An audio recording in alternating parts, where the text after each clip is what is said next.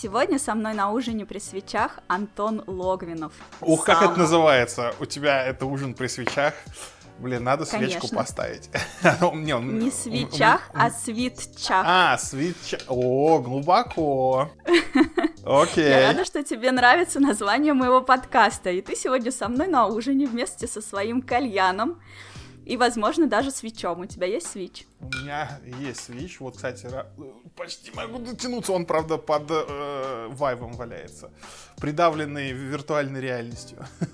Расскажи в двух словах, э, кто ты. Ну, вот, предположим, не знаю, это подкаст я? слушает моя мама. Да, э, я не знаю, кто я. Я, знаешь, задаю себе этот вопрос очень часто.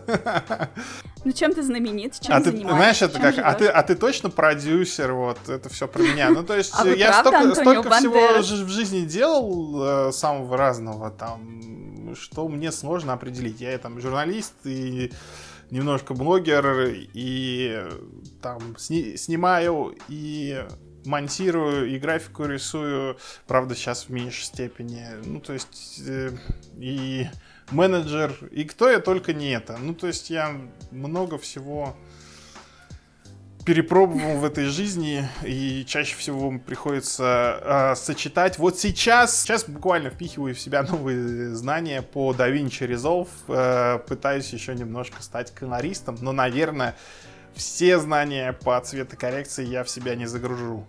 По крайней мере, пока Илон Маск не сделает нейролинк. Ну, в любом случае, интересное увлечение. Внезапное. А как ты его применять-то планируешь? Ну, как э, красить ролики свои. Давно хотел. Ну, мало ли, вдруг, не знаю, фильм пойдешь снимать. На, слушай, это, кстати, знаешь, э, каким-то образом эта тема вокруг меня все время витает. То есть мне постоянно и друзья киношники говорят, а что ты не пойдешь к нам в индустрию? И люди иногда спрашивают и прочее, но вот я как гиперответственный чувак, э, я всегда ну, пытаюсь вот ну, как бы адекватно оценивать силы знания и все остальное, и не браться за то, чего вряд ли потяну. И вот, ну, то есть, если посмотреть на российское кино, это мало кому мешает обычно, но вот мне мешает мне как-то нужно понимать, что я буду делать круто именно, вот, и это будет здорово, ага. а не абы что. И это меня останавливает, потому что, наверное, поэтому я игру свою не делал в, вот, в России, потому что ну, я понимал, что у нас не сделать AAA. Угу. Ну, что касается твоих роликов в Ютубе, они прям очень качественные. Ну, то есть я помню в свое время э, меня невозможно было заставить смотреть ролик длиннее минуты в Ютубе, просто потому что я сама работала монтажером, и мне это все надоедало просто, мне было скучно. И я помню вот тот момент, тот день, когда ты просто зацепил меня каким-то своим роликом. Я, честно говоря, уже не помню, что это было, но если поднапрячься, вспомню. Но я помню, что он длился 40 минут. И для меня это было просто какое-то... Меня это ошарашило, что я сидела и 40 минут смотрела ролик и не могла остановиться. Настолько он был классно сделан. После этого на тебя подписалась и уже стала там смотреть какие-то еще другие ролики. Прям вообще думаю, блин, ну вот может же кто-то. это очень-очень здорово они у тебя сделаны. Сколько сил и времени в это нужно вложить, я даже не представляю. Да, знаешь, для меня это всегда обычным очень было. То есть мы вот как фигарили с самого начала и улучшали качество, и я не замечал, что это что-то особенное пока вот не появился YouTube, мне всегда, мне всегда казалось, что есть куда стремиться, расти, а YouTube в этом плане, конечно, очень демотивирует, то есть что получается, что там ту энергию, которую ты вкладываешь, э, ну, дай бог, 10% там аудитории ценит, а все остальные, ну, все остальные. Вот. Но, э, да, и это на самом деле одна из так, таких э, капканов, наверное, жизни, когда ты идеалист и э, вот хочешь там делать все лучше, лучше и лучше, а получается, что ну, это только тебе надо. И в эту ловушку попадают все э, креаторы, все блогеры, все творческие люди. Э, на Ютубе лучше всего тем, кто не творческий, тот, кто предприниматель. И что они становятся самыми популярными. Да, да. Ну, очень хороший пример Вилса, который такой всегда говорил, да, в жопу качества надо делать вот типа средненько и как можно больше и охватывать как бы э, максимум вот тем делать более разнообразный mm-hmm. контент, и он абсолютно прав. Ну, в целом, да, он действительно же смог. Вилсу тоже интересно смотреть. Ну, вы просто в разных э, форматах совсем. Ну, да, нет, слушай, там более, конечно, к, более э, это такая клевая почва с точки зрения цифр, ну, просто это касается всех, да, тематика. Mm-hmm. Но даже если брать игровую тематику, в принципе, это правило работает. В, в играх тоже круто не надо, это мало кто ценит. Ну, тут нужно просто выбрать, чего ты хочешь. Э, стать популярным, мега крутым, зарабатывать на этом много денег, иметь огромную аудиторию, или тебе просто хочется вот как-то самовыражаться, и пусть это смотрит 100 человек. Ну, Не, просто... на самом деле можно сочетать, то есть э, просто разные пути нужно понимать, э, что есть путь популярности, когда ты делаешь там плохо много, и ты там на популярность работаешь, или ты работаешь на культовость. Ну, это как, как mm-hmm. бы и в кино также, и, ну, вообще везде. Поэтому э, я всю жизнь несознательно работал на культовости, и благодаря этому вот прекрасно, ну не прекрасно, но неплохо себя чувствую даже в тяжелые времена, как, которые сейчас настали. А почему сейчас настали тяжелые времена? Ну, сейчас э, жопа. Я думаю, что, ну ты же слышал, и ДТФ платную подписку пытается там, и это, ну, жопа. Как бы непонятно, как э, в, в играх зарабатывать никому. Ну, я считаю, что платная подписка это очень интересный путь, потому что сейчас действительно, ну, мне это кажется, я как бы, это, это просто догадки мои, но мне кажется, что сейчас люди охотнее платят вот за все эти подписки или там донатят где-то, чем это было там лет 10 даже назад. Ну, это единственный путь. Это не какой-то интересный путь, это единственный, потому что... Ну так это ж неплохо, это круто, что теперь так можно. Э, ну, я напомню тебе, что я-то пришел из мира, где все было платное, и 250 тысяч человек э, каждый месяц э, донатили, как это сейчас называется. На самом деле, платили за контент. И то, что в интернете на какой-то момент все стало бесплатным, это тот факап, который признают э, все крупнейшие издания мира. То есть это самая большая ошибка, которую все допустили, то, что в интернете изначально начали сайты делать бесплатными, ну, информация обесценилась. Сейчас mm-hmm. обратный процесс просто, и все, все будет платное. Ну, то есть что-то будет бесплатное, но э, будет э, мусор бесплатный, а действительно стоящие вещи будут платные. Ну, это же справедливо. Ну, то есть люди делают что-то, тратят свое время, силы и так далее. Сфига ли это должно быть бесплатно? Это максимально справедливо, так и было всю жизнь. Просто вот на эти 10 лет э, вот мы столкнулись с этим факапом, э, безумным ростом mm-hmm. интернета. И, ну, так, как бы все думали, что это рекламой как-то отобьется, еще что-то. Э, все справедливо, народ потихонечку обратно приучается платить э, за контент, и я надеюсь, э, что все скоро поймут, что это правильный путь что те, кто бесплатный контент делают, они на самом деле, ну вот, продали, продали душу алгоритму. И это самое фиговое, что может э, случиться с творческим человеком. Поэтому все выгорают. Поэтому тут и так, как бы, когда ты творчеством занимаешься, у тебя выгорание происходит. А когда ты фигаришь то, что тебе не нравится еще, да, как бы просто потому что mm-hmm. надо, это выгорание происходит еще быстрее. Поэтому я думаю, что время все расставит на свои места.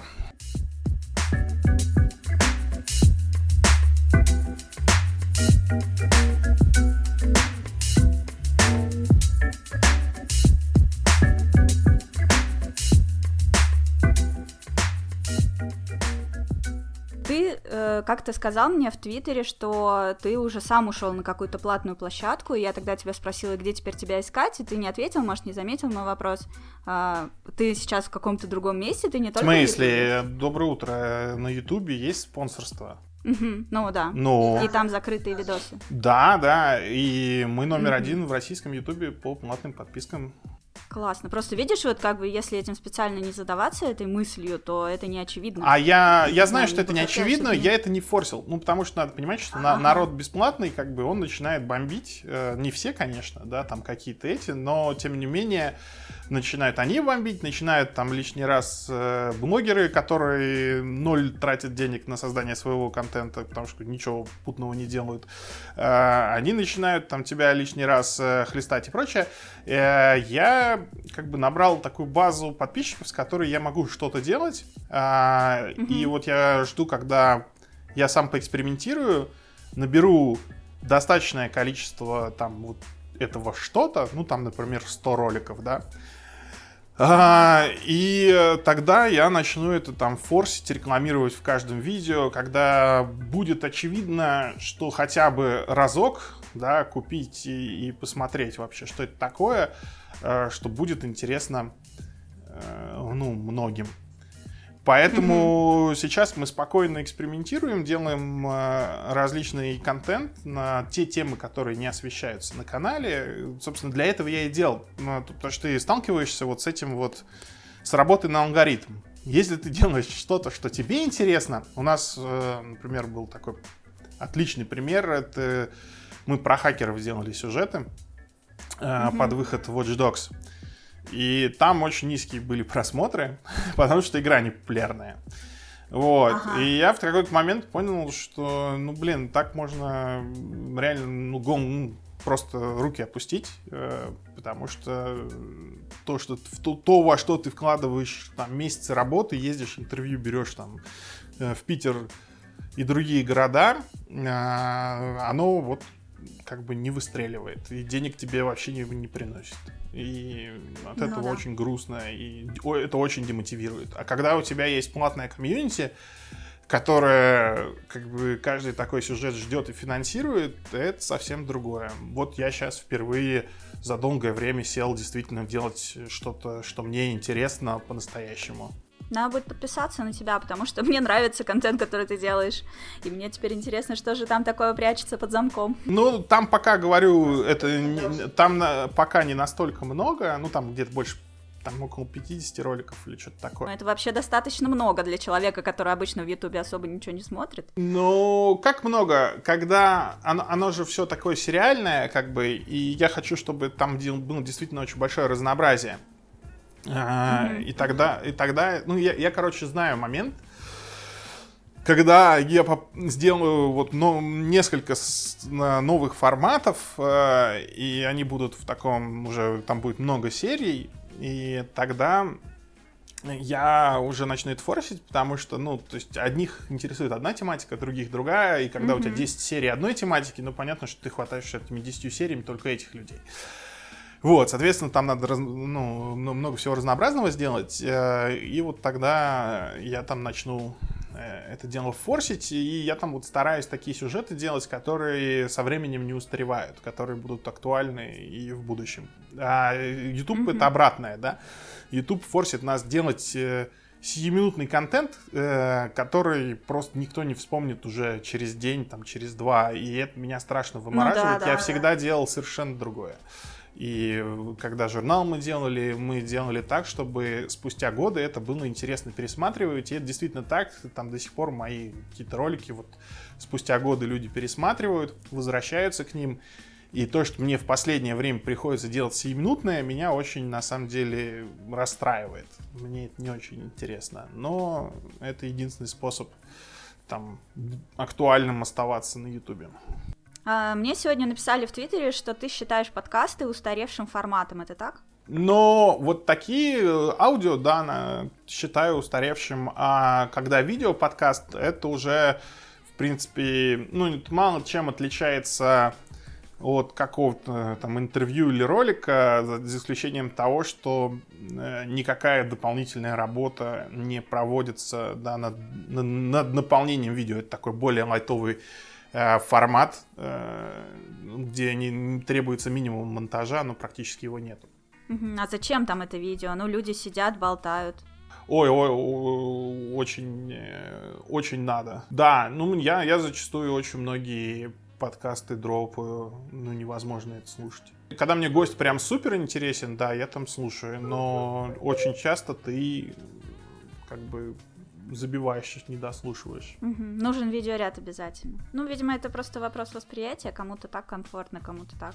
Не, на самом деле, очень, это, опять же, это моя замороченность на качестве. А. Потому что даже те интервью, которые у меня есть, э, ну, если взять там интервью с Найшулером, а, там максимально там два часа оно длится, и все говорят, вот на одном дыхании траль-вали. А почему на одном дыхании? Ну, потому что там, э, на самом деле, не два часа, а три, просто вы, выкинуты вообще до хрена как бы моментов, которые бы делали видеоряд скучным, еще накинуто как бы много материалов, и этот ролик там был больше месяца в работе. Но, тем не mm-hmm. менее, он действительно все, ну, если там почитать комментарии, там э, люди дико счастливы и говорят, что это лучшее интервью с Найшулером, которое они видели. А на самом деле никакой магии, просто кропотливая работа над всем этим, чтобы это действительно было смотрибельным. И на самом деле, вот если мы Дудя возьмем, там тоже очень много работы, mm-hmm. хотя казалось, кажется, что формат простой, но там они как раз тоже очень много всего подрезают, э, там вообще нету паузы в разговоре, это не подкаст, это уже, ну, более серьезная работа. Ну, это телепередача, интервью очень, да, совсем другого уровня. Ну вот, а подкасты, ну не знаю, это мне кажется просто как, как радио. Встретились люди, поболтали. Ну то есть как бы, не знаю, вот сейчас э, в разговоре с тобой, конечно, э, можно сравнить именно с э, форматом интервью, потому что у меня куча тебе вопросов, ты очень интересный, ты знаменитый, и будет странно, если половина этого подкаста я буду что-то там про себя трындеть. Я да, не, будет нормально, на самом деле, а то потом будут говорить, что вот я опять задавил, знаешь, я к мужикам в подкаст пришел, Вот, э, и они мне тоже такие давно не виделись, куча вопросов у них ага. ко мне, и получается, что я большую часть времени говорю, и такие, ну и там повылезали, естественно, одаренные личности, которые, ну вот, э, ЧСВ огромное, всех заткнул, сидит один болтает. Вот, а догадаться, что это просто сами парни хотели побольше узнать э, и послушать не могут чуваки. Так что не, давай, раз у тебя подкаст, то давай мы будем болтать. Я к тому и говорю, что как бы, ну, формат подкаста подразумевает, да, что каждый что-то там вспоминает какие-то свои cool story, что-то там травит, рассказывает и так далее, то, что еще можно сравнить наш с тобой формат с интервью, но обычно это не так, и поэтому... А, я тебя не слышал, ты пропала целиком. А, ну, на самом интересном, конечно. Да, ты как начала говорить про себя, сразу ты, короче, отрубился ну, скайп. Ну, видишь как. Ну, у тебя, видимо, что-то действительно все, сегодня я про себя не говорю. Ну, почему ты про себя не говоришь? Говори. Этот, я, я-то в любых форматах спокойно болтаю. Мне не, не сильно интересно просто так вещать. У меня для этого вон, ага, кан- Нет, канал я есть. только хотела сказать, что, в принципе, формат подкаста обычно подразумевает, что все ведущие там много болтают, каждый свое. А формат интервью, как у Дудя, он предполагает, что один задает вопросы, другой на него отвечает. И это как бы разные форматы. И если на Дудя там действительно интересно посмотреть на всех этих людей, то мой формат подкастов это скорее вот ехать в машине, слушать, идти по улице там в наушниках или еще как-то фоном врубить, и вот мы там что-то болтаем. Так давай болтать, я не в ну, я, я, я за любое это кипиш. Так мы же и болтаем, но у меня к тебе очень много вопросов. Я не могу упустить шанс их тебе позадавать. Давай, зада задавай. Я хочу тебя послушать. Вот, к примеру, смотри, мы с тобой э, виделись однажды э, в Лос-Анджелесе на E3. Я помню, что мы в Питере как-то виделись, причем уже лет Это 7 мы первый назад. раз там виделись. Да. 2014 а, году. А на E3, когда ты в Nintendo работала, да, точно. Да, и, в общем, я просто к чему говорю, что я тогда вас встретила, тебя, там, других ребят, вы вместе отдыхали, и, в общем, тогда случилась какая-то совершенно страшная история, вы там что-то как-то люто отравились, и вообще была какая-то жуть. И я просто хотела спросить у тебя, ну, наверняка еще какие-нибудь подобные необычные истории случались в твоих поездках, может, ты вспомнишь какую-нибудь такую прям cool story и расскажешь ее. Слушай, я, кстати, во-первых, не отравился, потому что я не ходил с санями. Отравились все, кто ужинали с санями.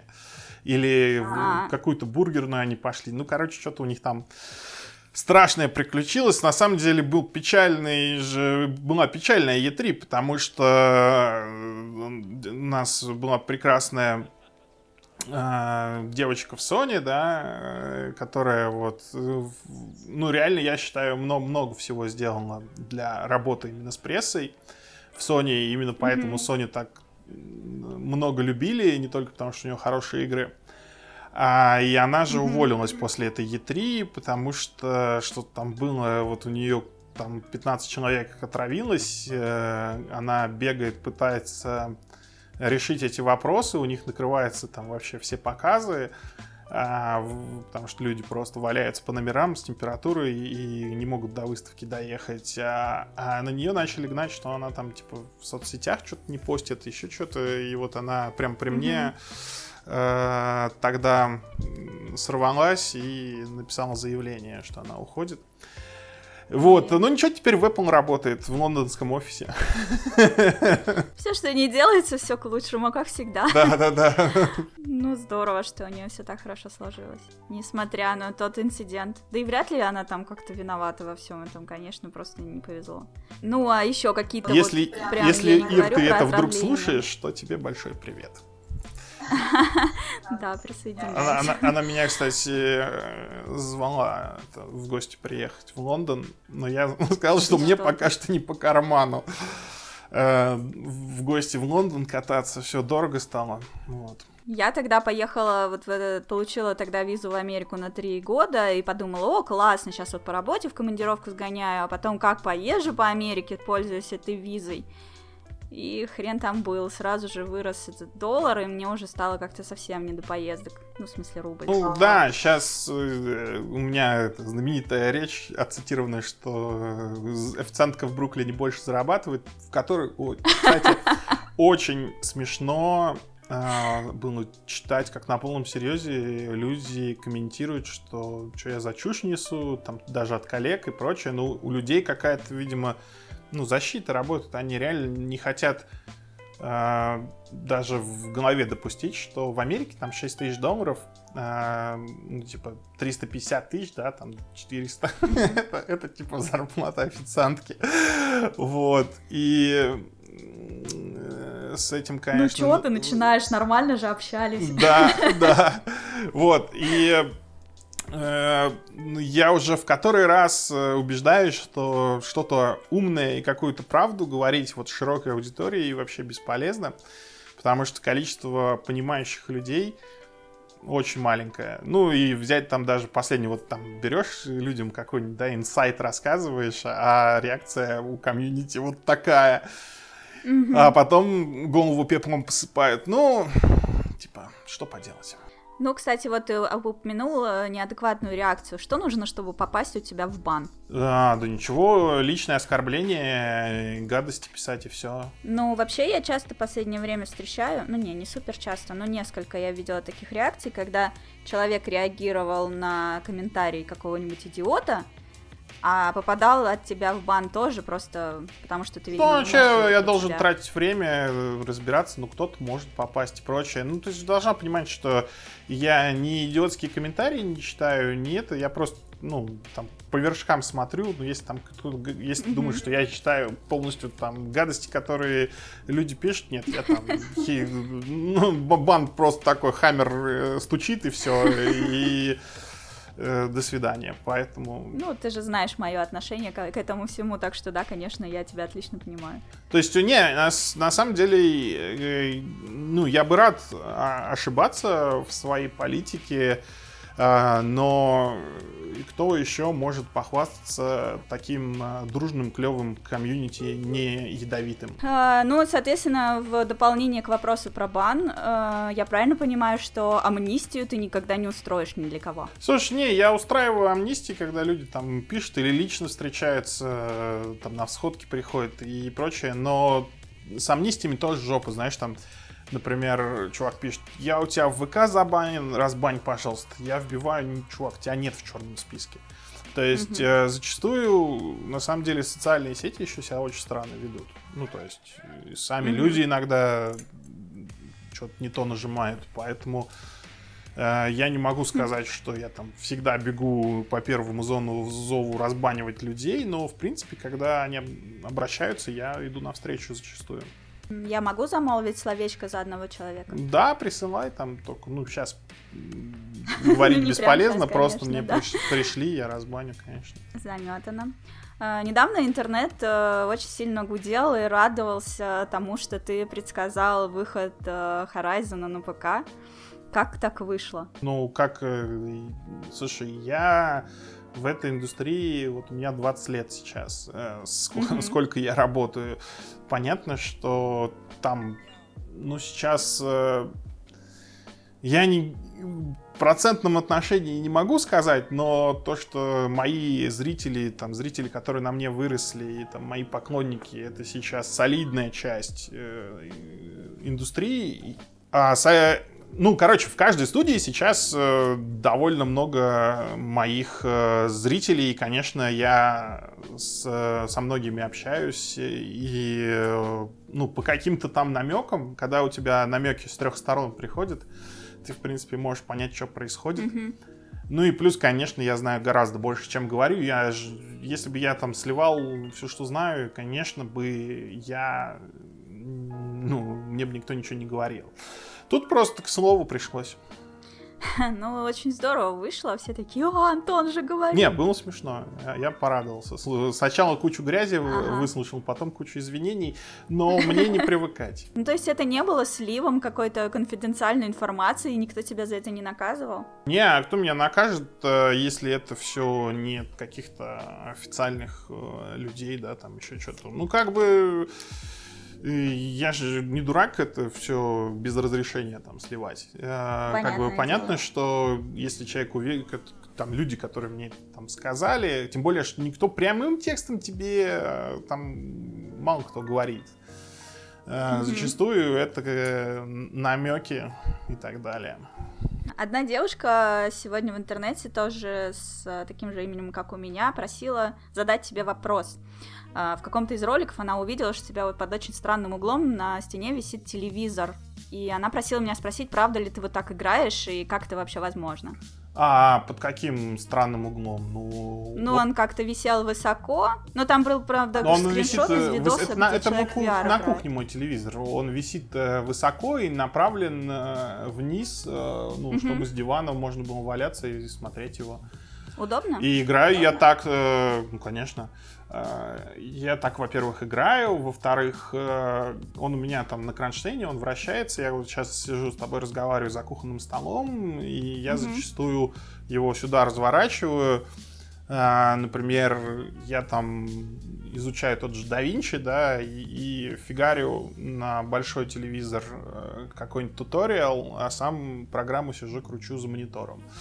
Вот, круто. как так. А играю я 50-50, вот, либо на телеке, либо вот в зале на проекторе. Там, к сожалению, проектор у меня уже старенький, 1080, он, но зато там во всю стену и там 5.1 звук акустика крутая Ого. и так далее. Какие игры очень классно играть на, на проекторе? А, да, во, во все, во, во все круто играть на проекторе, вообще в любую игру. Я просто не могу себе представить, как вот играть на такого размера экране не тяжело это? Или надо так, только так и надо, что? потому что ты понимаешь, вот видишь все, что в игру заложено, какое количество деталей.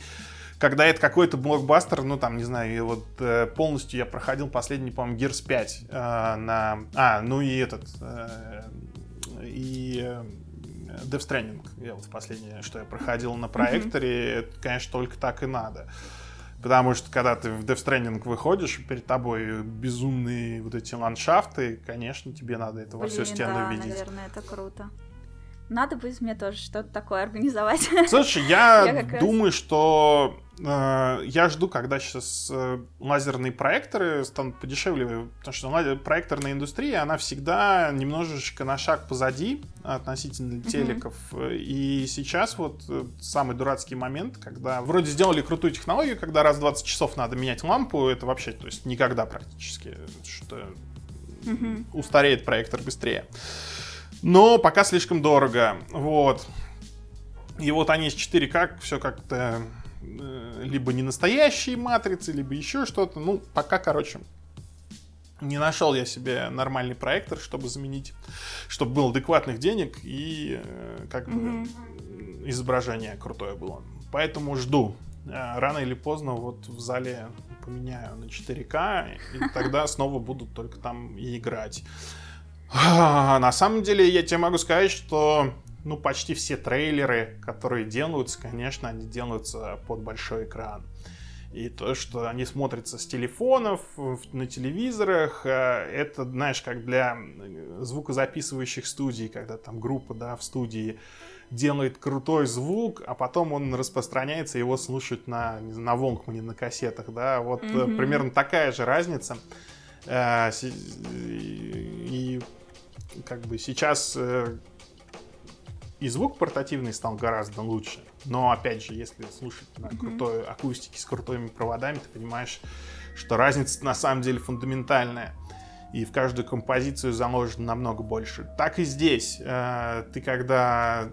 Я вот хорошо помню, когда я окончательно понял, что проекторы это обязательно должно у игрока быть в доме. Это когда вышел Hot Pursuit 2010 года. И там mm-hmm. был опенинг и трейлер э, под э, этот 30 Seconds to Mars э, вместе с этим э, Мэнсоном в перемешку. Mm-hmm. И вот я помню, я его посмотрел на мониторе, ну такой, ну, CG-трейлер и трейлер. Вот, включил на проекторе, там, до мурашек, там просто, это у меня ролик до сих пор, он валяется на PlayStation, просто чтобы он был, чтобы его можно было вот запустить э, и кайфануть. Это э, две минуты просто писка, потому что когда там вертолет вот в лес залетает, этот ага. проход камеры, это мгновенный стояк. До, до мурашек просто.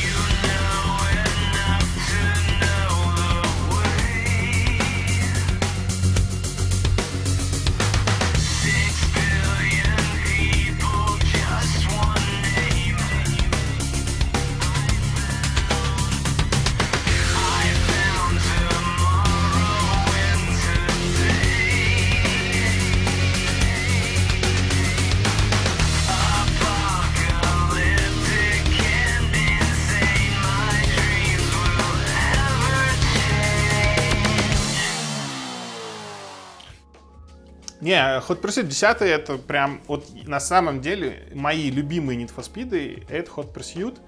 То есть я безумно mm-hmm. люблю вот первый, который был 2008, о, 98 года. Mm-hmm. третья часть Need for Speed, собственно. Да, да, это была моя первая часть Need for Speed, и с тех пор я прям полюбила серию. Я играл в нее, вот, не знаю, год-два, наверное. Я ни в один Need for Speed столько не играл. Mm-hmm. Десятого года тоже великолепен. Hot Pursuit 2, вот э, и, мне безумно нравится из него музыка, но сама игра, на мой взгляд, была гораздо хуже там, первой. Вот, а десятого года, да, им удалось э, это действительно перенести, сделать крутой мультиплеер. И mm-hmm. вообще... Да, народ же да. до сих пор играет. Меня тут недавно звали. Слышь, там сервера еще живые, поехали. Серьезно? Это да, да, да, да, да. Но я, честно говоря, боюсь запускать, а, потому что, ну, все-таки игра десятилетней давности, и там, знаешь, те крутые воспоминания могут уже не так сработать. Ну, знаешь, когда совсем старые игры запускаешь, э, если она не сюжетная, то есть велик шанс испортить воспоминания. А, в тот э, год, когда он вышел, я его себе купила так, чтобы прямо вот перед Новым годом запустить и поиграть и поставила, у меня был какой-то страшный дедлайн вообще, завалила меня монтажами, я поставила свой последний монтаж на рендеринг, и такая, да пошло все в жопу, и села в этот Need for Speed играть, распаковала его, и ушла просто на несколько часов, и это были просто лучшие несколько часов моей жизни, как меня штырило тогда, что, слава богу, такая классная часть, все не зря. Вот, я прям запомнила. Это был, по-моему, чуть ли не новогодняя ночь это вообще была, или как-то вот рядом. Прям вообще офигенно было. Рад. Я уставшая была от всех этих монтажей видео. Хороший вкус у тебя. Ты сомневался в этом? Да нет, нет. Ну смотри, играть э, на огромном экране это, конечно, круто, но ты же также любишь игры со свеча тоже. Во что ты играешь на свече? А, ну, кто тебе, во-первых, сказал, что я на свече на огромном экране не играю, это тоже можно. Вот, но ча- ну, мне чаще... так кажется, что ты, наверное, берешь его с собой в поездки в какие-нибудь Слушай, самолеты. на самом деле нет. Э, я вот не из этих чуваков, хотя очень там и лялечка, да. и явился, вот так делают. Я его постоянно беру в поездки. И вот единственный раз я сейчас из Таиланда летел, и на обратном пути что-то вот захотелось поиграть. Я включил наконец-то Astral Chain, офигел, и mm-hmm. вот прям в восторге проиграл пол полета. И, а чаще всего я, на самом деле, в него играю дома. Вот, э, Например, Fire Emblem мне в, в портативном варианте вообще не нравится играть. Да, почему? Мелко все очень. Ну, то есть, э, очень много интерфейса, он там как бы много места занимает. И вообще как-то в него прикольней валяться на диванчике и, в общем, читать как книжку. Вообще, вот последнее время все, кто играли в Fire Emblem, очень прямо его хвалят, а у меня до сих пор еще руки не дошли до него, я как-нибудь потом поиграю. Да, мне, мне очень нравится. То есть, э, это прям путешествие во времена PS2 и, ну, где-то даже PS1. Ну, потому что такие story-driven, да, как бы игры, э, где ты больше читаешь, чем что-либо еще делаешь, они все-таки тогда mm-hmm. выходили. Я, на самом деле, я жалею, что у меня не хватает э, времени и усидчивости в такие игры играть, потому что они мне очень нравятся. Ага. Ну, мне очень понравилась Персона 5, но там нужно очень много времени на это. И не только времени, а вот такого дзена. Ну, то есть, когда тебя ничего вообще mm-hmm. не трогает, не заботит, э, и ты можешь спокойно вот сидеть играть, э, к сожалению, да. С годами в такие игры тяжелее играть. Увы. Ну, мне кажется, что они как раз идеальные для всяких долгих перелетов, типа летишь 12 часов и играешь просто вот в какие-нибудь такие Fire Emblem или вроде того, прям да, шикарно они мне заходят. Не, не, несомненно, но мне обычно спать хочется в этот момент. Mm-hmm. То есть я в пути практически никогда не играю. Я успеваю и выспаться, и наиграться, если... Поэтому люблю такие перелеты, типа там в Японию, в Америку, что у тебя реально хватает времени на все. И по нескольку раз. У меня нет. У меня как-то не, не так это работает. Я даже кино редко смотрю в полете. Ну, чаще просто сплю. Ну, mm-hmm. так. Раньше тоже ну, играл. Ну, нормально. Я просто, видимо, старый уже. Ты всего на год меня старше. Так а, что да? не надо мне тут говорить.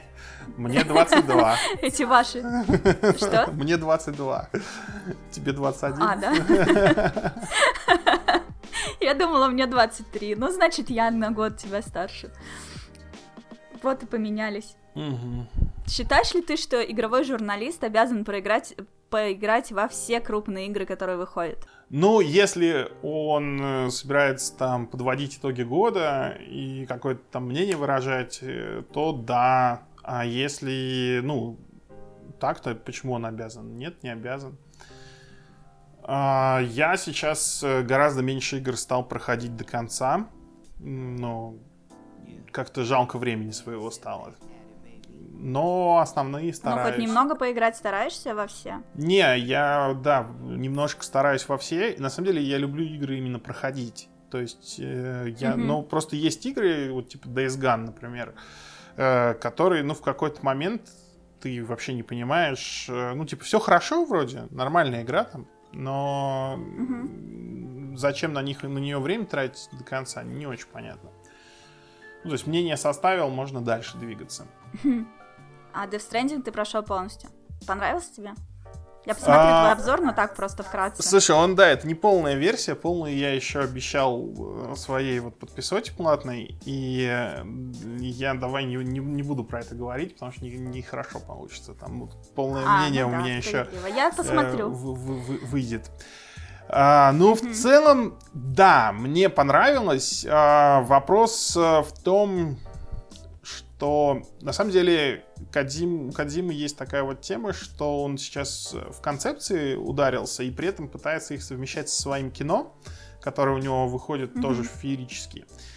И Death Stranding намного лучше в этом плане, чем Metal Gear Solid 5.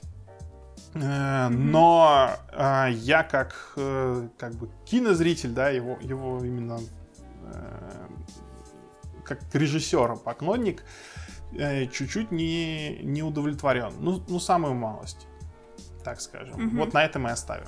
Ну, правильно. Не, я просто, я не смотрю твой ролик, пока не, не, сама не доиграю. Мне хочется сначала пройти, а потом уже всякие чужие мнения смотреть. Но я очень долго его прохожу, потому что я решила проходить на стримах, а у меня нет времени сейчас часто стримить, у меня много всяких разных других э, задачек, поэтому проходить я его, наверное, буду до лета Не, еще. я за поем сел в ноябре, ну, до ноября, то есть его до, до первого числа mm-hmm. надо было доиграть, а, и я как раз мое любимое время, когда игру дают заранее, еще никто в нее не играл, и ты сидишь, кайфуешь, у тебя нет этого интернет-шума, где все кричат, ага. что это или говно, или это круто, и ты можешь спокойно составить э, свое впечатление. Это я обожаю. Не все разработчики, к сожалению, сейчас так поступают. Э, отдельные идиоты дают за день до релиза. Ну, это на самом деле все, скажем, спасибо стримерам и блогерам, потому что э, многие, многие разработчики стали считать, ну а что эти долбоебы все равно там перейдят в микрофон, как бы, и им хватит за день до релиза.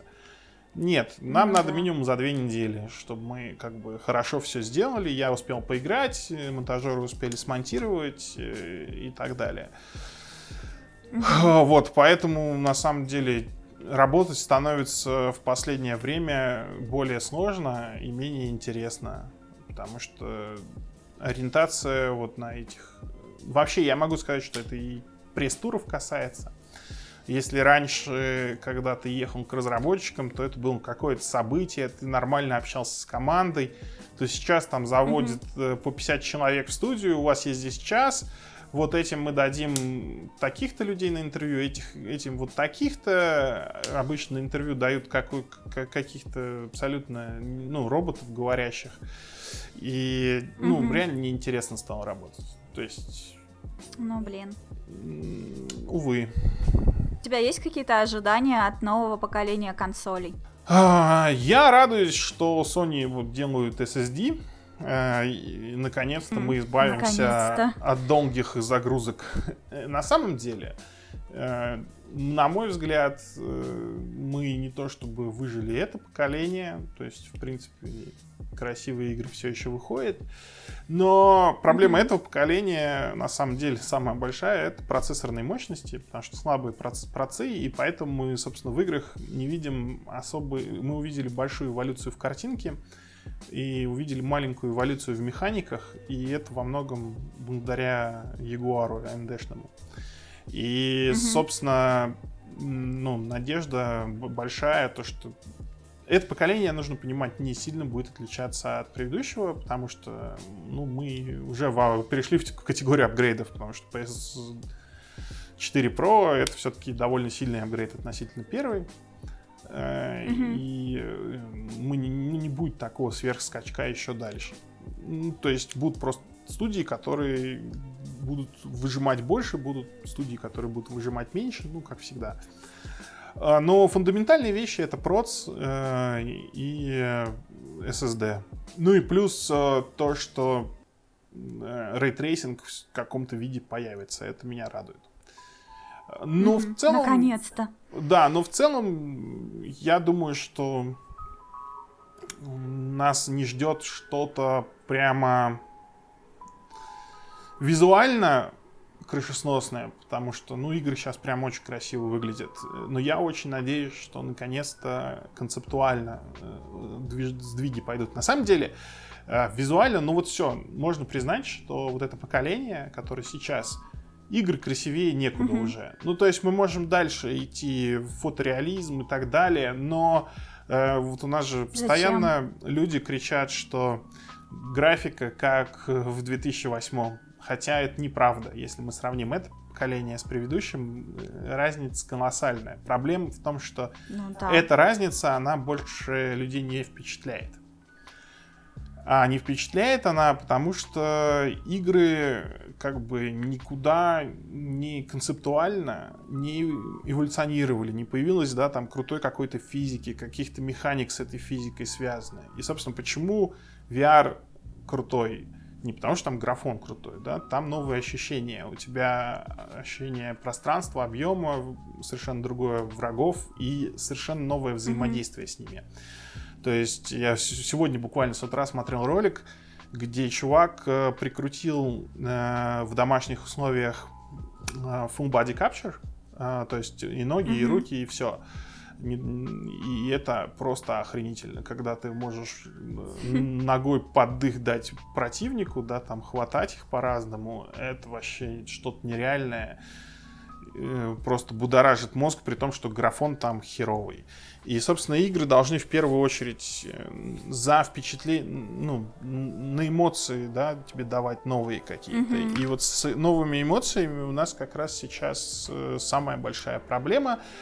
Мне кажется, как раз в этом поколении произошла, потому что у нас начали развиваться игры-сервисы, а начали они развиваться, mm-hmm. потому что у нас очень много людей кричало, что игры дорого стоят, э, этот, 60 долларов за 4 часа геймплея за 5, да, там крутого кинематографичного какого-то отдавать не стоит, вот игры по 50 часов, это круто. А как бы делать большие горы контента для 50-часовой игры с однообразным геймплеем, это дорого все равно, и нужно как-то вот компаниям придумывать, как компенсировать вот эту все разницу ну, это реально много денег все стоит. Поэтому ну, вот мы куда-то шагнули абсолютно не туда, куда лично мне хотелось. Ну, сейчас, слава богу, все поняли, что игр-сервисов не может быть много. Потому что они, тогда люди перестают. Они играют в одну какую-то игру и не играют во все остальные. Ну да. И сейчас, я надеюсь, пойдет э, другая волна. Вот. Э, но во многом, говорю, еще же проблема в том, что э, сами игры люди, людям новых каких-то ощущений особо не давали. Uncharted 4 великолепен, mm-hmm. но он визуально далеко ушел от Uncharted 2, но по ощущениям, да, как бы, как я и в обзоре говорил, ты играешь такое ощущение, что наполовину это старая игра, наполовину новая. А вот надо так, чтобы это было полностью новое, да, ощущение. Даже если это Uncharted называется. Да. Но если вот по моим ощущениям, я, честно говоря, ну, как бы я могу, конечно, примерно представить, почему люди сейчас уже ничего не удивляет, но лично меня, я до сих пор еще помню, какими игры были в конце 80-х, в начале 90-х. Я прошла через всю вот эту вот историю развития вот этого вот всего. И сейчас, ну, ну, например, я совершенно не могу играть в Uncharted, мне скучно. Мне не нравится геймплей и сюжет. Но как же он потрясающе круто выглядит, и вот это я могу оценить, как взаимодействуют там предметы, всякие разные окружения с этим персонажем и так далее, как там все проработано, как там игра света вот этого всего. Ну и дело не только в Uncharted, куча игр сейчас, они поражают своим качеством, своей стоимостью, своей проработкой, вот этим всем. Ну, то есть уж как можно вот так вот сказать, да, ну не, это говно вообще. Слушай, ну вот я не буду в это играть. В, в этом году такая важная, по-моему, история произошла. Почти все игры усложнились по концепциям. То есть, если мы возьмем Star Wars Jedi Fallen Order, угу. э, мы видим, что, ну, это вроде как типа Uncharted, но на самом деле вот как Metroid, да, ну, со сложным дизайном mm-hmm. уровней, а, которого в блокбастере давно не было. А, и понятно, что в сравнении там с лучшими это все равно простой уровень, но для попсовой игры mm-hmm. по Звездным войнам это довольно серьезно. И вот в целом весь этот год э, на самом деле я бы назвал возвращением вот ретро-концепций. То есть все, что было в конце 90-х, тот же Resident Evil, да, угу. то, что э, было в начале 2000-х, вот оно возвращается. И мне кажется, потому что действительно выросло все-таки новое поколение игроков, которым вот эта труба, да, бесконечная, простая, она уже поднадоела, и нужно что-то поинтересней. Mm-hmm. А, и я в этом году играл с удовольствием. Проблема в том, что, наверное, мало что меня эмоционально задело. Наверное, единственное исключение это метро. Который, кстати, незаслуженно забыли под конец года. Но это, блин, единственная игра в этом году, в которой я цепанулся за персонажей. То есть они мне прям все были дороги. Я прям ждал развития сюжета. А, я сидел с этим в этом поезде с этими персонажами, болтал, слушал все диалоги.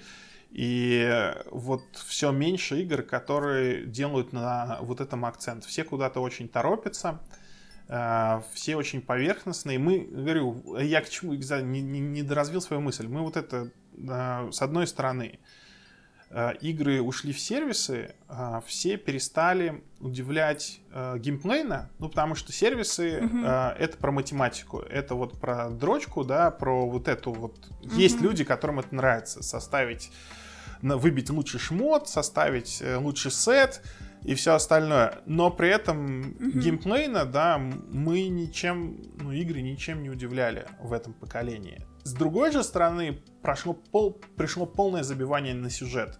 Минимум игр, которые как бы пытались рассказывать хорошие истории, и именно поэтому Last of Us все говорят, что игра десятилетия. Потому что это, блин, единственная игра с нормальным сюжетом, да, которая там э, трогает. Ну, не единственная, но я имею в виду самая мощная.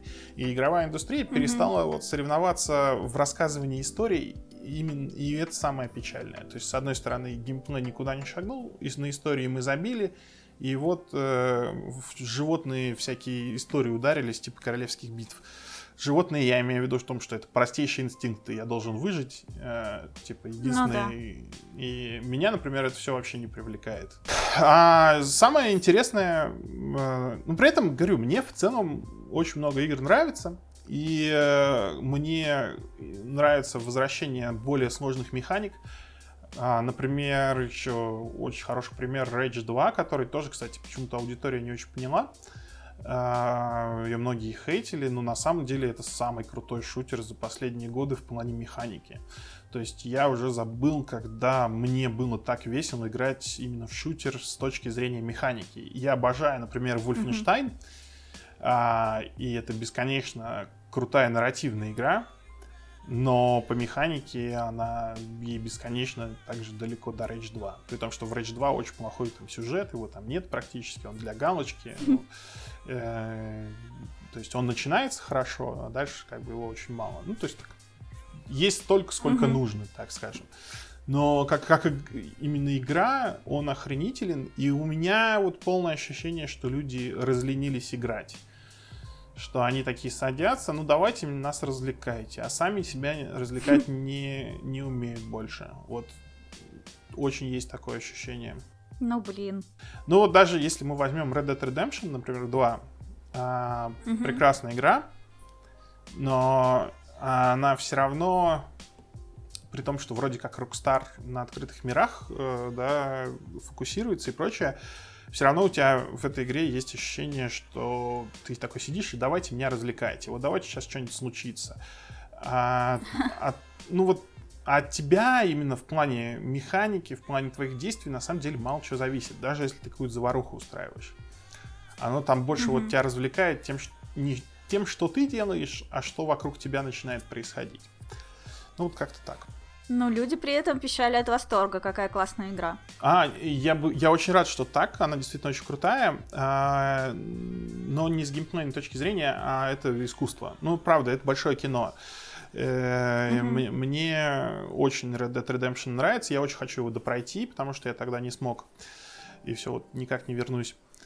И то, что она им понравилась, на самом деле я бы хотел, чтобы Red Dead Redemption всем понравился, но если ты внимательно следил, очень многим людям он не понравился. Очень многие не выдержали кошмарного испытания пер первыми тремя часами. Господи, это примерно как говорить, что там омерзительную восьмерку не, Тарантино невозможно смотреть, скучный фильм.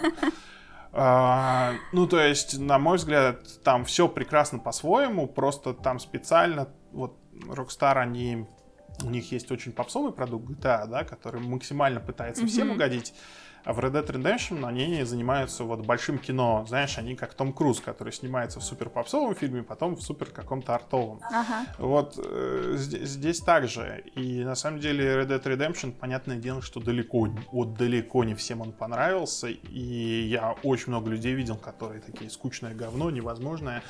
Э, нет, на самом деле это большое искусство. Просто, ну, это не для всех для всех GTA. Ну, я не играла в Red Dead Redemption, и да, действительно видела много нытья про, по поводу начала, но на это нытье, как правило, накидывались сразу же люди, которые превозмогли эти первые часы, и они такие, типа, терпи, играй дальше, там будет прям классно. И вот я ни разу не видела, чтобы вот э, не было такого продолжения. И человек в итоге играл и говорил, да, действительно классно, супер, все.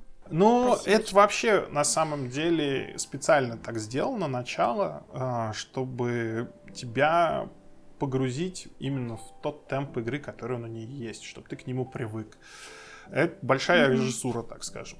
Мне просили тебя спросить э, по поводу Аватара 2. Совершит ли он новую революцию в CGI, как это было с первой частью? А, слушай, ну, в, в революции CGI в плане качества или в, в плане процесса? Я считаю, что первый Аватар, там CGI был отвратный. Ну, то есть э, там было очень все фейковое, не настоящее, но при этом Кэмерон совершил революцию именно в кинодельстве. То есть у него впервые э, они снимали, и 3D-модели, э, они отображались уже на ну, такие простые аниматики на камерах. И, собственно, это привело mm-hmm. к очень большому развитию индустрии. Сейчас э, не все знают, но тот же Unreal Engine, он в кинопроизводстве очень много используется, потому что при visuals какой-то, да, э, делается уже сразу прямо на площадке. И то Блин, этому это положил... А? Это же реально очень круто. Да, это очень круто, и этому положил основу, собственно, Джеймс Кэмерон. И mm-hmm. он очень много сделал, и вот э, сделал первые коммерчески успешные 3D-фильмы, из-за чего мы потом много лет мучились, смотрели херовые 3D-фильмы потому что, ну, мало кто э, делал нормально, и все такие, господи, можно уже не, не на 3D, пожалуйста, сеанс. Я надеюсь, что мне, на самом деле, я небольшой поклонник первого аватара, потому что там охренительное начало, которое действительно можно сказать, что это Джеймс Кэмерон, когда там они прилетают на эту планету, на Пандору, да, и там есть броневик, в нем куча стрел, такой mm-hmm. атмосферный момент, э, загадка какая-то. А дальше вот начинается прям Покахонтас и довольно скучный, на мой взгляд. И mm-hmm. я очень расстроился, потому что Джеймс Кэмерон всегда в своих фильмах меня удивлял. Это были фильмы, которые не были похожи на другие фильмы, в первую очередь. Покахонтас э, Джеймса Кэмерона похож, собственно, на Покахонтас, поэтому э, это было очень печально. Но это было начало это была основа. А сейчас нас ждет два фильма, и там, понятное дело, должно быть уже что-то действительно интересное. Поэтому я «Аватар 2.3» очень жду. Я надеюсь, mm-hmm. что Кэмерон зажжет, и мне честно срать, какие спецэффекты там будут. То есть э, про... проблема же, ну, спецэффекты плохие, когда мы их, ну, мы их видим, видим, что они плохие. И э, главное, чтобы они органично смотрелись. А mm самое главное все-таки в фильме это фильм. И э, все сюжеты, персонажи, все остальное, атмосфера. И на самом деле отличный пример, свежий, я только сегодня вот сейчас посмотрел, вернулся 1917 э, вот. Э, это как раз пример того, как за технологиями и очень, конечно, крутой съемкой вот этой одной камеры, это понятно, что это безумное количество работы, все, все это отрепетировать и снять вот это одним дублем. Э, то есть там есть склейки, но очень большие, долгие прям сцены сняты одной камерой. Но это довольно простое кино. То есть э, оно не удивляет тебя ни сюжетами, ни персонажами, и в этом, по-моему, огромная проблема. Поэтому mm-hmm. я надеюсь, что Аватар 2 нас будет удивлять в первую очередь не спецэффектами, а сценарием и персонажами и, в общем, актерской игрой. Ну да, мне кажется, ну не знаю, ну как можно вообще сейчас удивить кого-то спецэффектами? Все фильмы снимаются на зеленом фоне, и эти спецэффекты на спецэффектов их спецэффектами погоняют, и сейчас вон там люди в Твиттере удивляются, что кто-то снял э, в формате 4 к 3 черно-белое кино «Маяк», и типа вау-вау-вау, вот это вот типа душа. А спецэффекты, ну это обычное дело, ну я их очень сильно люблю. Я училась на режиссера мультимедиа программ, в то время, когда мейнстримом была первая матрица, и это было очень тогда круто, взрывало мозг. Я помню, как мы на этих лекциях в университете разбирали, как это все делается, вот эти вот камеры по кругу были выставлены, да, чтобы персонаж как бы замер в воздухе, такой пролет вокруг него и все такое. И вот тогда это все очень сильно трогало, и меня это до сих пор очень сильно трогает, вот этот уровень качества э, всех этих штук, которые делают, Яна, придумывают. И... тебя это трогало в том числе, потому что «Матрица» первая — охренительный фильм. Он еще ну, и атмосферный, и сюжет там крутой, и персонажи, которые стали культовыми, и актеры, и все-все-все вместе. Тогда, когда спецэффекты не ради спецэффектов, как у Marvel, а, тогда mm-hmm. это работает. А сейчас э, действительно, ну, спецэффекты делаются по накатанной, а, абсолютно, и это очень скучно. Э, я не могу... Но меня это и сейчас трогает. Я тоже сейчас смотрю и думаю, блин, Кажа все таки круто. Мне так нравится вот это время, в котором я живу, вот со всеми вот этими спецэффектами. И Марвел я смотрю с огромным удовольствием. Я могу сказать, что меня впечатляют спецэффекты, как в 1917. Э, вот в этом фильме наверняка дохренище работы, именно visual mm-hmm. effects артистов, которые мы не видим. Ну, то есть Uh-huh. Стопудово там куча композа, там очень много на атмосферность картинки сделано работы, там до хрена. Я вот уверен, если мейкинов смотреть, там очень сложная работа, но ее не видно. И это охренительно. И единственный, кстати, момент, где видно, там вот в трейлере есть сцена, где он бежит через поле боя, ему напере... наперекор бегут другие солдаты. И там, mm-hmm. к сожалению, видно, что это плохой композ. Вот когда в кинотеатре сидишь, прям очень заметно, mm-hmm. э, не, некачественно сделали. И это единственное место, где в фильме ты видишь, что есть графика. А я уверен, что она есть там почти в каждом шоте. А, поэтому я считаю, что мы живем в такое время, когда спецэффекты можно делать что угодно, и очень мало кто этим пользуется. То есть э, есть, кстати, отличный канал на YouTube, где ребята разбирают, где VFX-артисты разбирают различные как раз сцены, спецэффекты, почему они, как они были сделаны.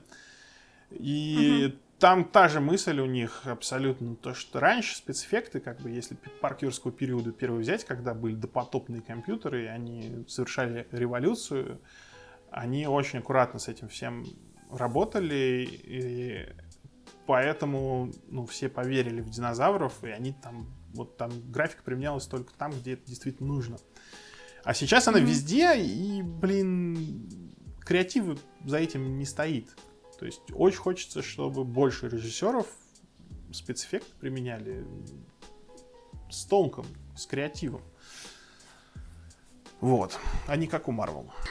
Вот, но все равно мы ну, все равно живем. Это просто живем... отдельная категория. А, даже у Марвел есть фильмы, где это ну, не просто так, где, где старались. Просто не все, далеко не все. Вот, и я, я на самом деле согласен. Круто, что мы живем в эпоху, когда можно воплотить любую фантазию. Э, плохо, что так плохо с фантазией при этом. Ну, может быть, произойдет так же, как с играми. Видишь, ты говоришь, что они стали сейчас более осмысленными, более сложными, встали на этот путь, и есть надежда, что дальше будет еще лучше. Может быть, то же самое произойдет и с фильмами, что сейчас уже спецэффектами особо никого не удивишь. Это, видимо, я одна такая сижу там с открытым ртом, а сейчас уже для всех это обычное дело. Ну вот, и наконец-то начнут туда еще и суперсюжет впендюривать и фантазии крутые, делать что-то такое, что вот раньше можно было только вообразить, а хрен ты это снимешь, а теперь можно еще и снять. Я очень надеюсь. Вот, а, на самом деле, все же диктует аудитория. А, аудитория mm-hmm. сейчас очень вот только начинает присыщаться, присыщаться наконец-то. Потому что вот было полное ощущение последние 10 лет, что очень отупили кинематограф, что не стало вообще нормальных фильмов. И я тут со Скорцезе очень согласен. И я вот mm-hmm. на, очень надеюсь, что все-таки там, сколько уже, 20 фильмов Марвел вышло, что этого достаточно. И дальше все-таки, все-таки начнется что-то хорошее. И вот очень надеюсь. Да, пускай даже это будет Марвел. Вот, просто, mm-hmm. ну, должно, должна как-то эта зрительская планка вкуса повышаться-то. Ну, пожалуйста. А ты не думаешь, что сейчас э, выстрелят больше всякие вот эти вот э, сервисы типа Netflix? Не, я про это много раз говорил. Собственно, я очень жду, когда игры в такой же формат перейдут. А, потому что с играми же такая же проблема. Почему все ушли э, в сервисы? Потому что это верный способ заработать э, вот, деньги на то, что хочет mm-hmm. аудитория. А аудитория хочет типа, купить игру и играть в нее, э, пока э, мозг не вытечет. А с, с фильмами то же самое. Почему везде двухклеточные фильмы, где все взрывается? Потому что зрителю понравится. Вот. Не потому, что mm-hmm. все горят желанием делать такие фильмы. Наоборот, скорее. Я думаю, что когда кто будет снимать там следующий, чур не я. вот. Дайте кому. Если это, ладно, режиссер там еще в карьеру себе кассовый успех занесет, еще что-то. А, а думаю, те, кто рисует э, там, ну, что-то на площадке. Не знаю, мне кажется, что очень многим скучно над этим фильмом работать. Это прям чувствуется. Mm-hmm. Просто когда э, ну, команда заряжена делать что-то крутое, получается вот «Зимний солдат». Я считаю, лучший фильм Марвел. Mm-hmm. Там прям видно, что старались и вообще. То есть они там одну битву в лифте, я помню, я смотрел Макинов, что-то они снимали две недели, mm-hmm. как Капитан Америка всем Офигеть. раздает. Вот. Э, но таких примеров вот все-таки больше хочется. Может быть. Ну, меня все устраивает. Я не могу здесь с тобой прям вот совсем а согласиться. Я Мне бы хотелось, чтобы не просто спорь. было я разнообразие. Многим, многим фильмам, многим нравится. Я, я, я никому не навязываю mm-hmm. свое мнение. Я тоже. Мне просто хочется сказать, да, да, а потом я так понимаю, нет, нет, пусть продолжают, все хорошо у них. А слушай, нет, я вот. не, ну, пускай продолжают. Э, я, я же нет, просто пускай должно же это количество в качество перейти, вот честно, вот, вот очень хочется. И со Звездными войнами очень хочется, потому что вот, понятно, что 789 это было необходимое зло, и никто, все боялись его делать, но надо было делать, и поэтому вышла херня. А, но вот какие-то отдельные фильмы, я надеюсь, что будут действительно интересными. Угу, но они же продолжат их делать. Их да, да, так, так что рано или слушай, поздно смогут. Лучше, чтобы, наверное, делали и продолжали, но Просто вот 7, 8, 9 у меня это... Их не было, вот для меня лично. Развидеть. Развидеть. Ну, у меня осталось два вопроса. Я писала их заранее. Э, вот, и сейчас вычеркиваю, вот реально осталось только два. Во-первых, э, хотелось отойти от темы игр, фильмов и всего такого. Давно э, пора. И да, перейти к эм, другой моей любимой теме путешествий ты очень много ездишь в разные страны по работе и не только, и мне стало интересно узнать, какая твоя самая любимая страна вот э, для того, чтобы поехать туда.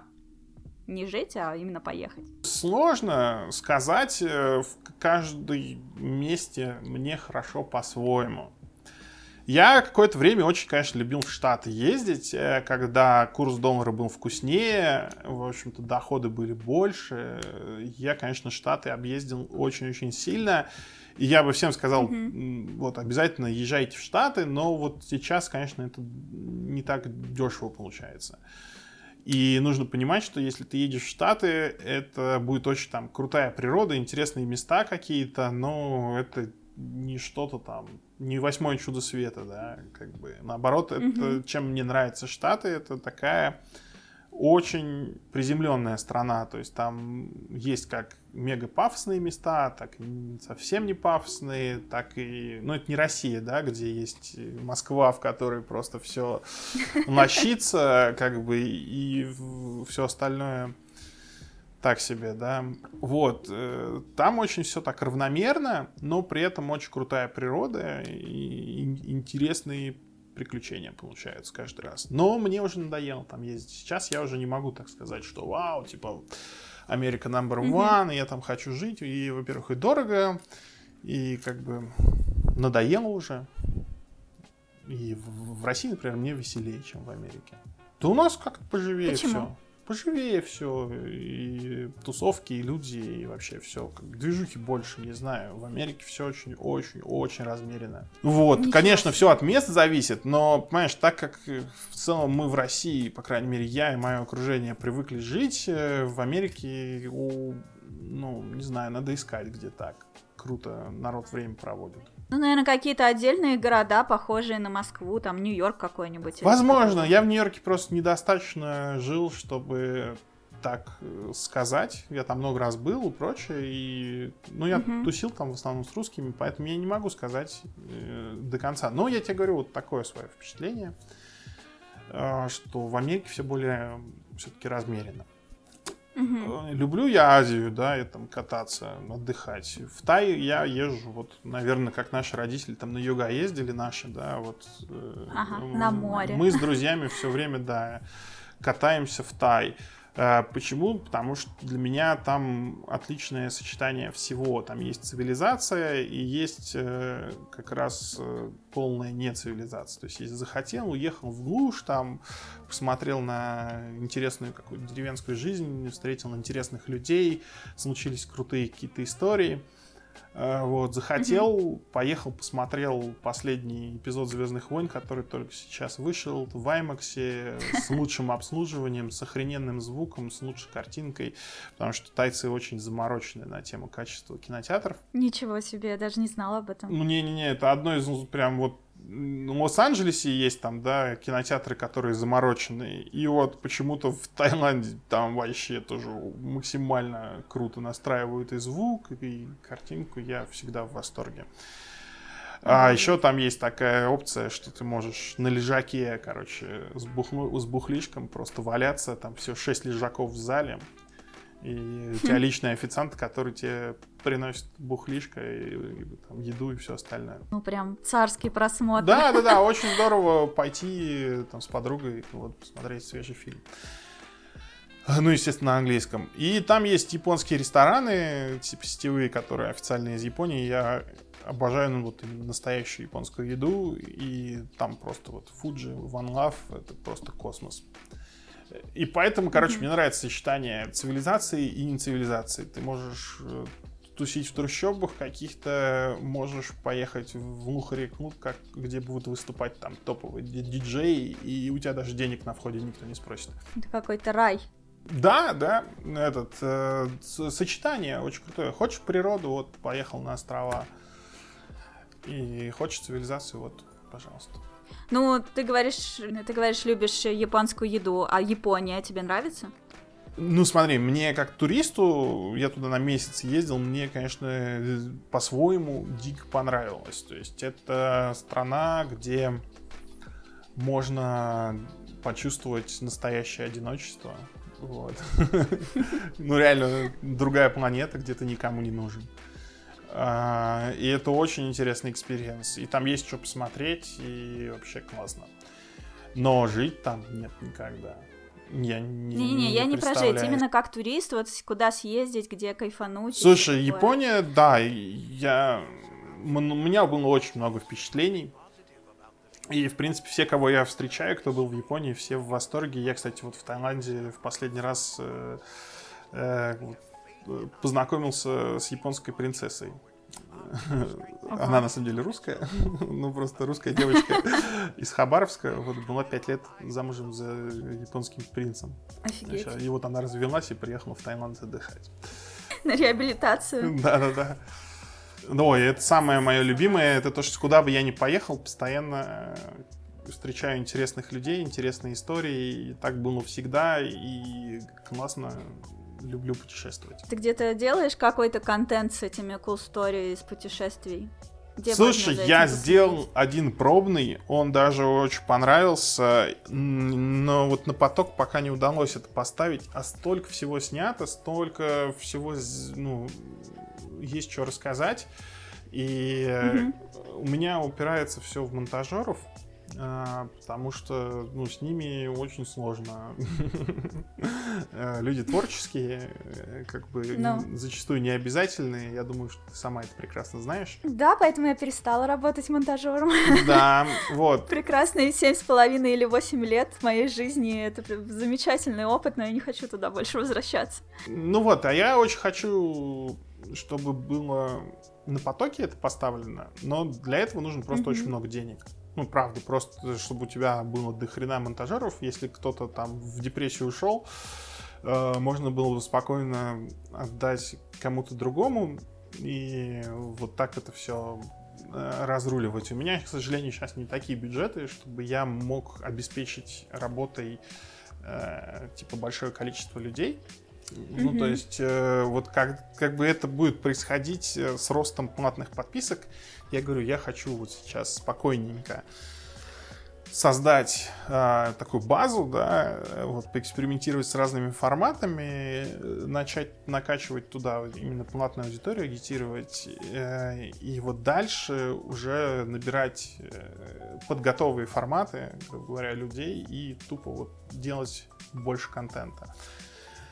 То есть пока до этого не, дошли. Ну классно, у тебя есть план. Я могу тебе разве что пожелать удачи, пусть все так получится, как ты задумал. У меня есть не, не столько план, сколько надежда. То есть я надеюсь, что вот это все выйдет. Потому, потому что этот, э, это, у меня, знаешь, нет, я никогда не строил, не строил каких-то именно бизнес-планов, именно потому что это моя основная проблема, то, что я никогда не занимался бизнесом, я всегда занимался творчеством. И так mm-hmm. получалось, что мне всегда фартило там, с деньгами, с успехом и всем остальным. Я мог дальше там, вкладывать в творчество. Сейчас вот времена, увы, э, сложные. Сейчас не получается накачивать эту трубу баблом. А, поэтому все несколько скромнее. Но желание это делать, оно никуда не девается. Поэтому будем крутиться, вертеться. Благо, вроде аудитория, которая смотрит все это довольна, и так это приятно. Вот, э, знаешь, мне там, типа, хейтеры приходят, э, часто уколоть, типа, вот, что-то просмотры не те, что раньше. Ну, угу. понятно, что они у всех не те, что раньше, вот, но ну, да. А, я-то сознательно на это пошел. То есть я ушел в сторону платного контента и не полностью всем другим объяснил, что ну вот так. Э, потому что, блядь, я это хочу делать. Мне хочется делать то, что не популярно. Если бы я хотел быть популярным, я бы, блядь, делал лучшие, лучшие игры 2019-го, самые ожидаемые 2020-го. Mm-hmm. Вот. У меня таких роликов нету уже лет пять. То есть э, именно вот по этой причине, что от одной вот мысли, что их нужно делать, у меня под, подходит к горлу, мне хочется блевануть. Mm-hmm. И как бы я даже, когда был в отпуске, у меня появилось желание написать их. Но я написал там три игры из самых mm-hmm. ожидаемых. И такой типа... Хм, нет. Ну, блин, самое печальное, что это все очень хорошо смотрят. Ну да, я, кстати, ну, естественно, разумеется, ты не первый человек, кто мне это говорит, что, блин, ты стараешься, вкладываешь душу, там, два месяца э, паришься над каким-то крутым роликом, его там смотрит столько-то человек, за вечер клепаешь какой-нибудь топ-20 чего угодно, это смотрит э, просто в сто раз больше, и ты такой, м-м, ладно. Ладно, да, но... Это действительно, блин, больно прям рано или поздно ты понимаешь, что ну, это, да, это так, но и ты можешь этим заниматься, но счастливым это тебя не сделает. Я надеюсь, что, короче, вот получится платные истории э, довести до, до момента, когда можно не думать э, о просмотрах вообще. Ну, пусть все получится. Спасибо. Ну и напоследок у меня такой вопрос, собственно, раз мы заговорили о просмотрах, о качестве роликов и так далее, а, что бы ты посоветовал юным начинающим блогерам, как им не сломаться от потока негатива, советов, как нужно делать, и вот этого количества просмотров, которое просто не вяжется с качеством. Слушайте, ну, я бы сказал что-то обнадеживающее, но проблема в том, что вот YouTube, он с каждым годом становится все населеннее, эм, и все меньше свежего воздуха тебе дают. То есть э, проблема в чем? Э, в том, что тебя очень быстро определяют в какую-то категорию, например, игры, да, и mm-hmm. смотрят там, как твои ролики... За... Ну, и тебя показывают только тем, кто заинтересован играми. И это самый большой бред, ну, и, и раздражающая вещь, которая может происходить. То есть YouTube, он разные комьюнити по интересам замыкает внутри интерес. Но это вы можете по рекомендациям посмотреть. Вот пока в поиске что-то не вобьешь, что ты хочешь, как бы тебе ничего нового и не выпадет. Так и будешь э, вечно смотреть то, на что ты уже как бы и так ты смотришь. Ну да. И вот этого воздуха они все меньше дают. И, собственно, э, у меня, например, не, нет такого, что э, у меня упала там моя аудитория. У меня там вообще ни у кого, я думаю, его аудитория не упала. Все вот жалуются, что, что просмотры упали. Да, просмотры упали, но при этом выросла глубина просмотров. У всех практически, я уверен. Мгм. А Это говорит о том, что просто меньше, э, меньшему количеству людей, которые не относятся к твоей теме, да, стали твои ролики предлагать. Вот и все. Если тема какая-то хайповая, резонансная, она просто большему количеству людей подсовывают, ну и при этом Мгм. эти люди просто нажимают, и далеко не всегда они там смотрят что-то до конца и, и так далее. Но Ну да. при этом это единственный способ, на самом деле, растить новую аудиторию. У меня, например, контент, э, который вообще не делается для хардкорных игроков. Ну, я считаю. Я никогда его не делал. Игроманию мы так не делали. Мы всегда делали контент для людей, которые что-то там про игры слышали и вот хотят, ну, узнать, что-то поинтересоваться. Поэтому у меня такие там большие обзоры, да, они рассчитаны на тех, кто в игры мало играет. И, в принципе, Мгм. поэтому, пока YouTube давал много воздуха, у меня там вообще все хорошо было. Потому что меня любят смотреть люди, которые ну, в играх мало понимают. Потому что я на них нацелен. Моя задача в игры завести больше новых людей. Объяснить, что это круто. Вот это А, да. а не объяснить, а что вот это, да, это всегда было, это- это миссия журнала «Игромания» была изначально. А работать на задротов, как бы там обидно это не звучало, э, мне ну, вообще не интересно. Ну, потому что они считают, Мгм. что они и так все знают, и, да и лучше тебя, им нужно от тебя только там подтверждение их мнения, или ты мудак продавшийся. Вот. Э, Поэтому это вообще такая аудитория, на которую не, не очень интересно работать. А сейчас YouTube на, именно на эту аудиторию тебя замыкает. Увы. Ну, получается так, да. И вот. что делать-то Что, де- делать? Быть собой? Ни на что особо не надеяться. Слушай, я, слушайте, я всю жизнь делал то, что мне нравится, и у меня не было никакого плана, э, и не было желания ни популярным быть, ни хр- до хрена денег Мгм. зарабатывать. Я просто э, искал средства реализации своих вот творческих потребностей. И, в принципе, если вы поговорите, послушаете там истории успешных людей, плюс-минус все вам одно и то же скажут. Это не потому, что они лукавят, а потому что так и было. А вот те, кто... Ну, да. И, безусловно, есть такие люди, которые такие составили план, начали там вот с позиции бизнеса подходить, и у них все получилось. Пожалуйста, наверное, есть такой путь. Но если мое... Мое мнение, что надо делать просто то, что нравится, и ни к чему вот специально не стремиться. Ну, я разделяю этот подход.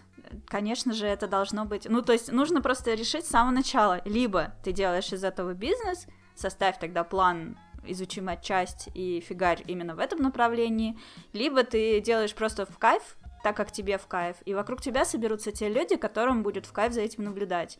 И не нужно вот пытаться усидеть на этих двух стульях. Ну, как бы можно, если получается само, то, конечно, окей, можно Не, я- составить я- план я- и делать это в кайф. Я считаю, что если с позиции бизнеса подходить, то, возможно, уже поздно на Ютубе что-то делать. То есть, наверное, если взять какую-то совсем никем не окутанную нишу и там что-то пытаться сделать, то да. Но в целом YouTube достаточно сильно забит сейчас. И с каким-то вот прям бизнес-планом заходить, ну, я не очень понимаю, как. Если мы посмотрим Ну, если На не, мы последние не успешные кейсы. на играх, а именно просто на видосах. Да, да, да. А, то есть, и, ну, у нас сейчас вот все выстрелившие проекты это та ниша, которая а, была не занята на Ютубе. Это нормальная журналистика, да, вот у нас Парфенов, Пивоваров. А, И плюс у них куча там старой аудитории, вроде меня, которая их любит. И еще со времен НТВ. Хотя сейчас НТВ это ругательное слово. Вот. Ну да, со времен нормального НТВ. А когда-то, а когда-то, да, э, НТВ это было, было, в общем, слава журналистики российской. Вот. И вот они пришли вслед за Дудем, да, и за- заняли эту нишу. Но непонятно, да, там вот, если в эту же нишу бить, можно ли повторить там, да, бу- будет успех или нет. Э, Потому что Мгм. пивоваровым еще нужно стать, например. Но это много лет надо. Ну, если не пытаться, то ты никогда не станешь. Нет, я имею в виду, что, ну, как бы, профессиональной журналистике надо где-то учиться. И не в университете, кстати. Самое интересное, что это точно не в университете, а у более старших коллег. С начинающими, ну, всегда сложно. Нужно понимать, что всему свое время, свое место. Нужно брать незанятую нишу, и так ну, делать, чтобы это тебе действительно нравилось, а не через силу. Вот так вот. Слушайте человека, который шарит. Вот, у меня, кстати, сейчас Но такая тема, я что... думаю, что лучше делать, чем не делать. Да, тоже безусловно. А, у меня сейчас как раз такая же, вот, говорю, основная проблема, то что на самом деле, ну, не то чтобы интересно делать э, то, что нужно сейчас делать на Ютубе. Вот. И ты не делаешь? Не делаю. Ты все правильно делаешь. Вот поговорили. Ну и все. На этом можно закругляться. Я рада, что вторая часть нашего подкаста прошла без технических сложностей. Спасибо тебе огромное за терпение. А я тебе говорил, сразу на Телеграме надо было. Вчера мы с Вреном писали подкаст, и ты не представляешь, какая это была боль. Точно такая же, только с Телеграмом. Я не поняла, в чем прикол вообще. И до сих пор не понимаю. Это просто какая-то магия. Аж трясет. Вот. Ну ладно, что, удачи тебе общем... с, с подкастом твоим. Э, тут Спасибо ты, тебе это, большое. У тебя при, прилив энергии, тут пошла, понимаешь, подряд записывать э, кучу разговоров. Вот главное потом не охреней это все собирать. Ну ты же меня, наверное, поймешь, если я тебе скажу, что после семи с половиной лет монтажа видео, монтаж аудио — это отдых. Да. Я прям кайфую, как же это все легко происходит. Ну, то есть это долго, Мы два часа подкаста я монтирую как раз там, сейчас заканчиваем 40-минутный ролик про VR с Сашей Кузьменко, который мы записали. Ага. Вот, и там прям очень много материалов самых разных, и вообще всего-всего, и... А... Ну, просто Э, сделать правки в таком сюжете, это день, да, там, чтобы его там перевывели, там, ды на финальную mm-hmm. сверку, еще что-то, короче. Ага. Боль. Боль. Я представляю. Так что да, подкасты это тема вообще. Можно писать каждый день, потом за выходные намонтировать и публиковать по одному там раз в несколько дней. И все будет хорошо. И слава ну богу, ладно, я послушаю, как ты сделала, темы, как ты все свела, как ты музычку подложила. Ой-ой. А репостнишь? Да это вообще не проблема. Классно. Сегодня ко мне набежали какие-то там твои зрители. Даже среди них э, много э, явно тех, кто действительно смотрит тебя и любит. И это очень порадовало что там один какой-то чувак, который не смотрит твои ролики и ругает, и на него сразу накинулись те, кто смотрит и любит. Да, слушай, я за, за что благодарен и почему я продолжаю этим всем заниматься, это бесконечное количество благодарных взрослых людей, опять же, возвращаясь э, к, к теме это разработчиков очень много, и ты понимаешь, mm-hmm. как ты повлиял на многих, это очень круто. Это если что я и ценю вот за эти годы, это то количество mm-hmm. людей положительных, на которые вот, я повлиял. Потому что, ну, я не могу себе представить, как из токсичного болота будут рождаться действительно хорошие разработчики, как сейчас. А вот когда mm-hmm. люди растут на, э, на издании, которое людей побуждает ну, действительно любить игры, да, там действительно в них разбираться, естественно, какой-то процент он потом хочет их делать. И вот это ценно, mm-hmm. и сейчас, конечно, такого меньше.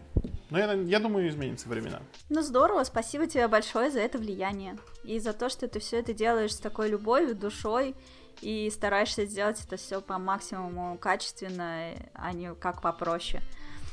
Да, ты знаешь, и я же начал делать попроще и понял, что мне это не нравится. Вот. И сейчас у меня обратная история, и я такой, нет, мы не делаем прост, простых, даже мы даже простые форматы будем делать, сука, сложно, потому что иначе нахуй. Ну просто Ой, мат, у тебя нет мата, да? А у меня есть. А, есть, да. Все нормально. Да. Да, можешь материться, я не Вот, иначе нафиг это надо, ну вот правда. Ну, блин, потому что ролики это вот ты, ты должен хотеть их делать и делать классно. И пускай он позже выйдет, будет менее актуальным, но будет круто сделан. Это глупо, но так интереснее жить. На этой прекрасной ноте мы заканчиваем наш ужин при свитчах. вот, спасибо тебе еще раз огромное. Ребята, подписывайтесь на Антона, если вы до сих пор еще не подписаны. И если вы, как и я, не знали, что там есть возможность спонсировать и видеть еще больше классных роликов. Сейчас, пока мы писали этот подкаст, я прям зашла, посмотрела, что там, сколько стоит и что за это дают. И, в общем-то, это не то чтобы что-то дорогое, просто реально можно пойти, подписаться, и если каждый из нас это сделает, то Антон будет счастлив. Спасибо. Да, Буду. Вот. Спасибо за беседу, хотя ты могла бы побольше говорить. Я знаю, ты отмазалась, что это у тебя интервью получается, еще что-то, но ты могла бы побольше говорить. Я не кусаюсь. Ну, слушай, Антон, если ты захочешь э, послушать подольше мой голос, у меня там уже опубликовано 10 подкастов, так что наслаждайся моим голосом в других выпусках. Ну, все тогда. Все, давай, ночи. до встречи, удачи тебе. Счастливо. Всем пока. Спасибо тебе.